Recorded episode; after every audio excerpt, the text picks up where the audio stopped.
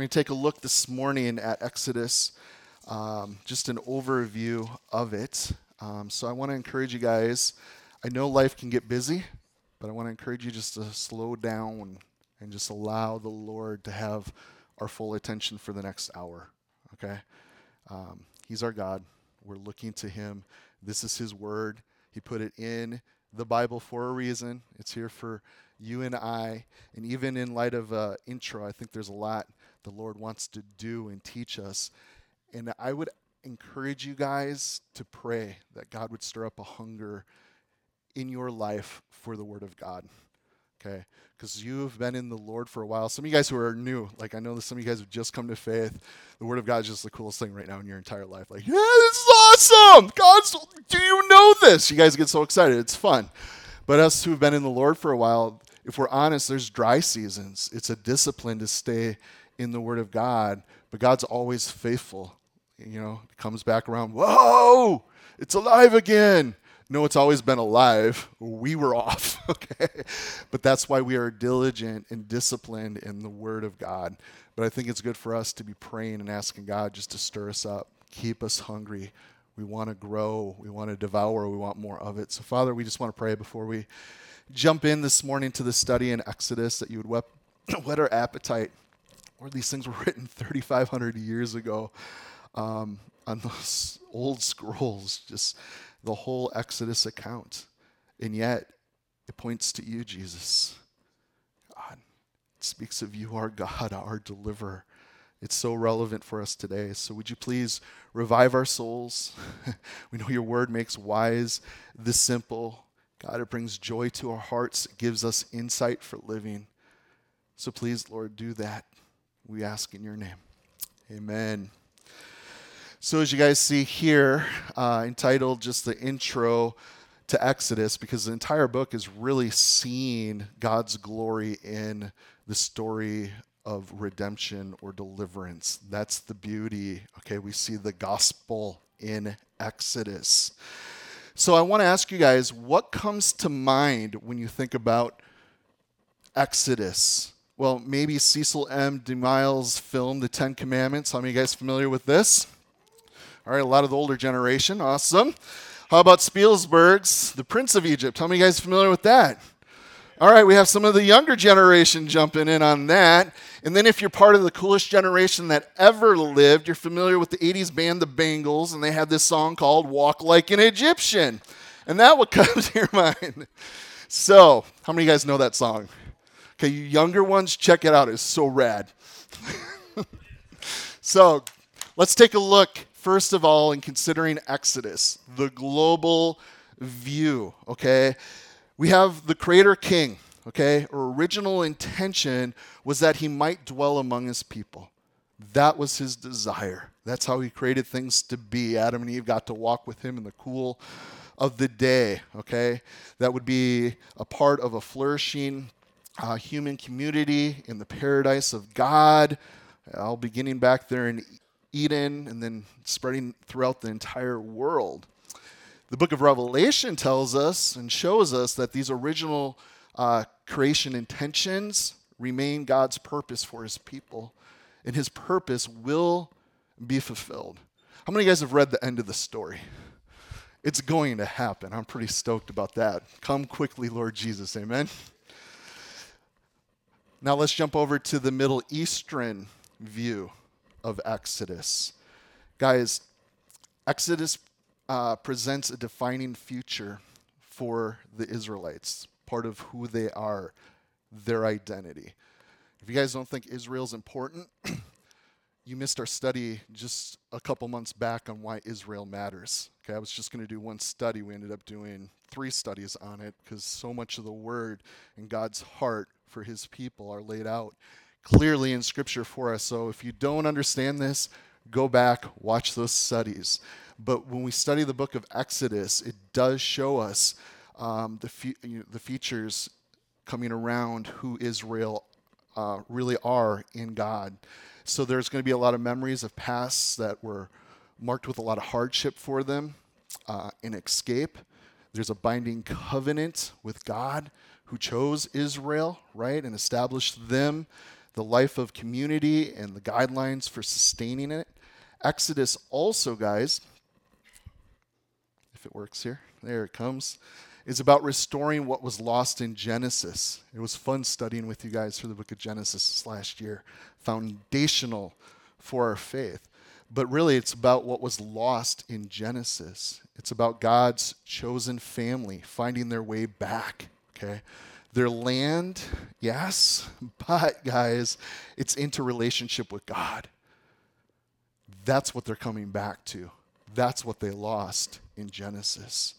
Also, guys, we see Exodus continues the story of the redemption throughout history, right? God began that in the book of Genesis, and the original purpose of Exodus was to help the people of Israel understand their identity as God's special people and to learn about their covenant obligations with Him.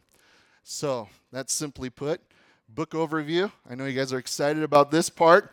Exodus, you guys know it's the second book of the first five in the Bible, which is called the Pentateuch or the Law, the books of Moses. Okay, Exodus means going out or departure or exit. Okay, the Exodus, right?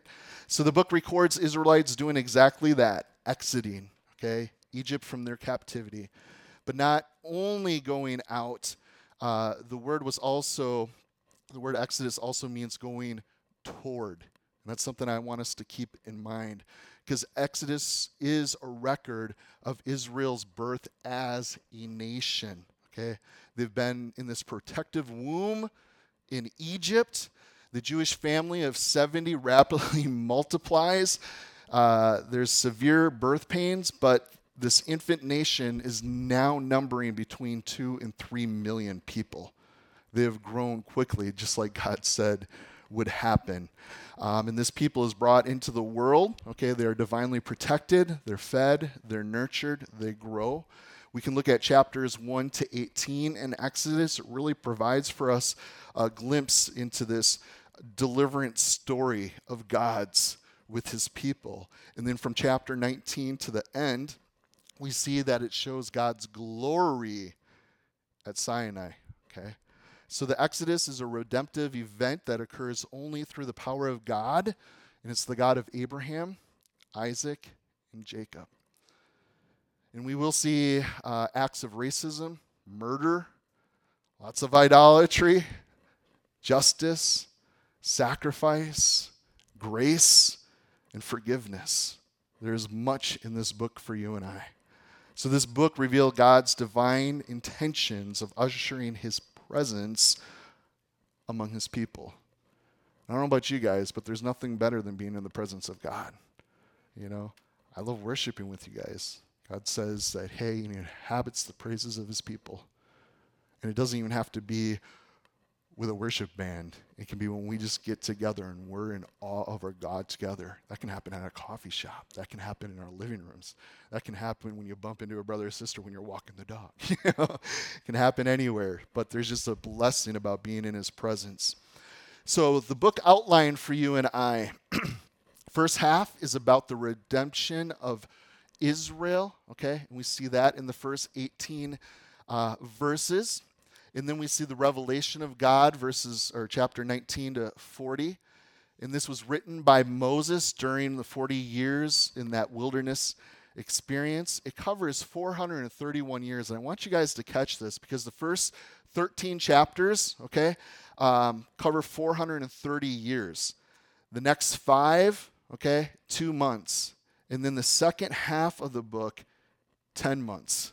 Okay, so that's kind of how the book is broken down for you and I.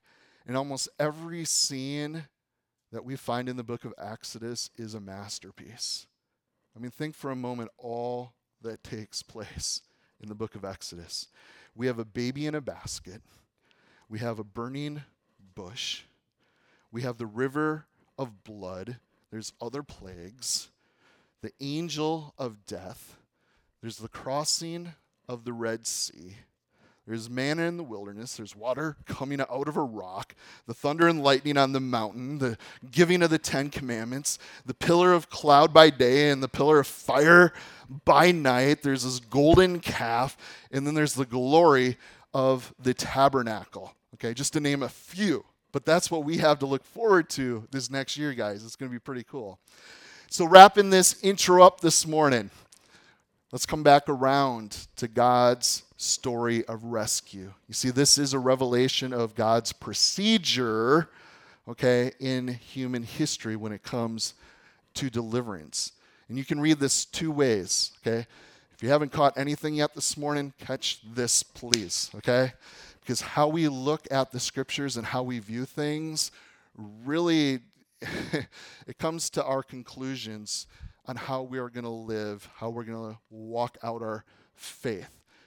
Many people, okay, want to look at uh, reading the book of Exodus by the doings of men, okay, or they'll look at it by the doings of God. If we're doing, uh, you know, looking at the doings of men, we're going to be impressed with seeing a whole lot of failure, aren't we? look what man, look what the Israelites what, did, what was Mo thinking, right? That's how you're going to view the book. You see, the story of Moses really is one of failure and weakness. That's what we see in Moses, okay? Um, he only becomes victorious and strong as a result of being in relationship with God, okay? Um, his brother Aaron's story, perpetual weakness. The story about the people is one of unceasing failure.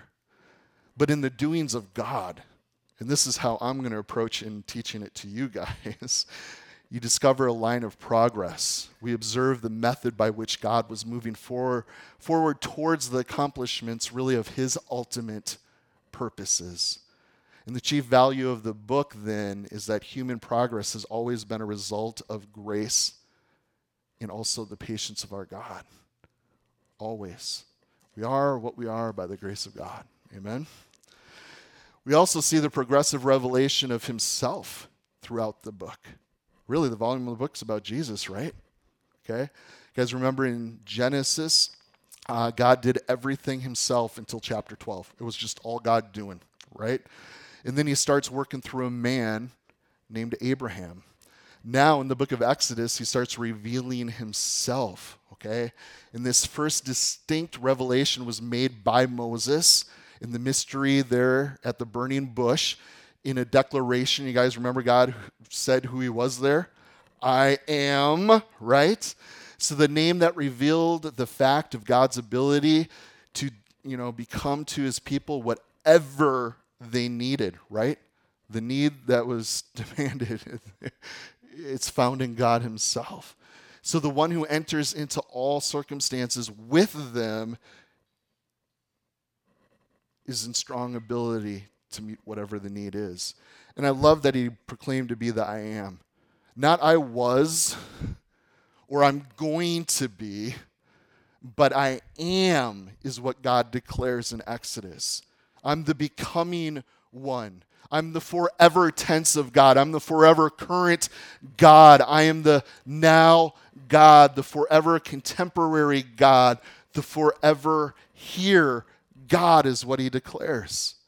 So God then revealed himself to them as the God of grace. Okay? You're my people, even though you blow it.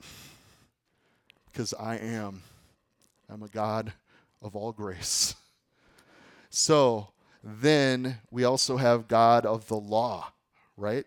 Then Moses was permitted to go into the very presence of God, we read in Exodus where he found out that he was personal. Okay? Here in Exodus 34, this is verse 6 and 7 here. The Lord, the Lord, a God merciful and gracious, slow to anger, abounding in steadfast love and faithfulness, keeping steadfast love for thousands, forgiving iniquities and tra- transgressions and sin. And then he reveals his glory. As they build the tabernacle, and there the kabod, the glory of God falls, okay, there among his people, okay. divine presence of God filled the temple. Let's consider Moses' story of rescue. Exodus is not simply a story about Moses, okay, but it provides the first but not last grand story of God's deliverance of his people. So, finding Moses in Exodus, real quick, guys, the first 40 years of Moses' life, he thought he was somebody. The next 40 years of his life, he was learning that he was nobody. And then the last 40 years of Moses' life, he learned hey, God can do something through nobody. Does that preach? Uh, preaches me. so that's Moses' rescue story. It's going to be awesome unfolding that with you guys. Let's talk for a moment about Christ's story of rescue. Okay, well, I thought this was 3,500 years ago. Didn't Jesus just come 2,000 years ago? Jesus is God. He has always been. Okay? The volume of the book, from Genesis to Revelation, it's about Him. So, Exodus, and I found, find this interesting, there are no direct prophecies concerning Jesus in the book of Exodus. And I was just like, what? Is that true? Looked into it, can't find one. Pretty amazing because the Bible is full of prophecy. It's like, how do we come to this book and there's nothing specifically about Jesus? There's prophecy, but not about Jesus specifically but it fulfills all types of portraits and types of Jesus all over. And I'm excited to get into that. Uh, here are just a few of them, okay? I picked seven that are pretty cool just to lay out for a way of intro, okay?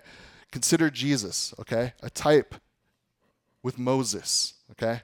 A deliverer, correct? The Passover, Jesus is our Passover lamb. We're going to get into the seven feasts, okay? the Exodus itself. Those both speak to redemption. Okay? Redemption's only in Christ, right? The manna, bread from heaven. The water, living water, Jesus Christ, right? The tabernacle, every single article in the temple. This is one of the big um, papers that I wrote when I was in Bible college. The biggest one I wrote came around the tabernacle itself and how every single piece of the tabernacle points to Jesus Christ everything. Guys, that's chapters of detail given on how to build this tabernacle, and it is all pointing to Jesus. I can't wait to get into that stuff with you guys. Um, and then we have the high priest. Pretty cool in Exodus, right? Who's our high priest? Jesus. Okay, so we're going to see a lot of Jesus in the book of Exodus. So Jesus often spoke of how he would f- be a fulfillment of the things that were written in the what? Law. Okay? That got me thinking. I'm like, whoa, you came to fill the law and the prophets. It's easy to see the prophecies, but here we see in the first five books of the Bible, the book of Exodus, the law, Jesus fulfilling. He's all over the law. So, typology in Exodus, Moses is a type of Jesus, meaning that he's a type or an image of someone greater to come. For example, guys, Moses is the deliverer of the Israelites, but he fails in many ways. However, Jesus, the ultimate deliverer, he doesn't fail in any way. He's perfect. Instead, he fully accomplishes his purpose of seeking and saving the lost. There's other forms of typology in this book that are found throughout, including Passover and the tabernacle. I'm really excited. Do you guys know that Passover starts on Good Friday this year? Hmm, our Good Friday service, we're going to do a Seder dinner together. It all points to Jesus. And what's a Seder? They share the Exodus story. What are we studying this year? Exodus. So cool. Anyways. Whew. Look at that. I got I, I got Holy Spirit goosebumps right now. That's crazy. I'm so stoked. Seder's gonna be so fun. Don't miss it. Mark your Good Friday on your calendar now. It's gonna be rad. Uh, all right, wrapping this up our story of rescue in light of Exodus. For Christians, Exodus really is the gospel in the Old Testament, God's greatest act of redemption. It holds significance for the entire human race. And this is the story that gives every captive the hope of freedom. The Exodus shows that there is a God who saves, who delivers his people from bondage. So, as we get to study this book, guys, of this epic journey from slavery to salvation, this journey out of Egypt becomes a part of our own spiritual pilgrimage. Pilgrimage, okay? So, the Israelites were called to be separate from the world, okay? And every time we read of Egypt, in Exodus and throughout the Bible, think world because it is a picture of the world, and we're called out of Egypt, out of the world as believers. In another example here, uh, complete, you know, when it comes to complete separation, okay, we know the story. Mo, you guys are going to hear me refer to Moses a lot as Mo because that's how I read it in my head. but, anyways, Mo says, Hey, let my people go. We must go in worship. And then we have Pharaoh saying, uh uh-uh, uh let my people stay, worship your own way, but do it in the land. But the command was to go a three day journey. Okay, go, but not far. No, three days. Okay, go. But leave the children behind. No, we and the children. Okay, but leave the cattle behind. No, not a hoof left behind. Chapter 10, verse 26. I love the dialogue that plays out here. What is God asking? Hey, you are to be completely separated from the world. So, do I need rescue, deliverance, redemption? I don't know about you guys, but I sure do. I don't know about you guys, but Exodus definitely preaches you see, guys, my soul to be redeemed, my thoughts to be delivered, my emotions to be rescued. That's what's going to happen as we go through the book of Exodus. Do I need a better understanding of the I am? I don't know about you guys, but I want to see more. I want to see the greatness of who He is. I want to see more revealed of my Lord and my Savior the ever present God in my life. So, Father, we would ask of you as we get to partake in this book this next year, you would open our hearts wide. We thank you, Jesus, that you are the great I am. You are the becoming when you are everything we need.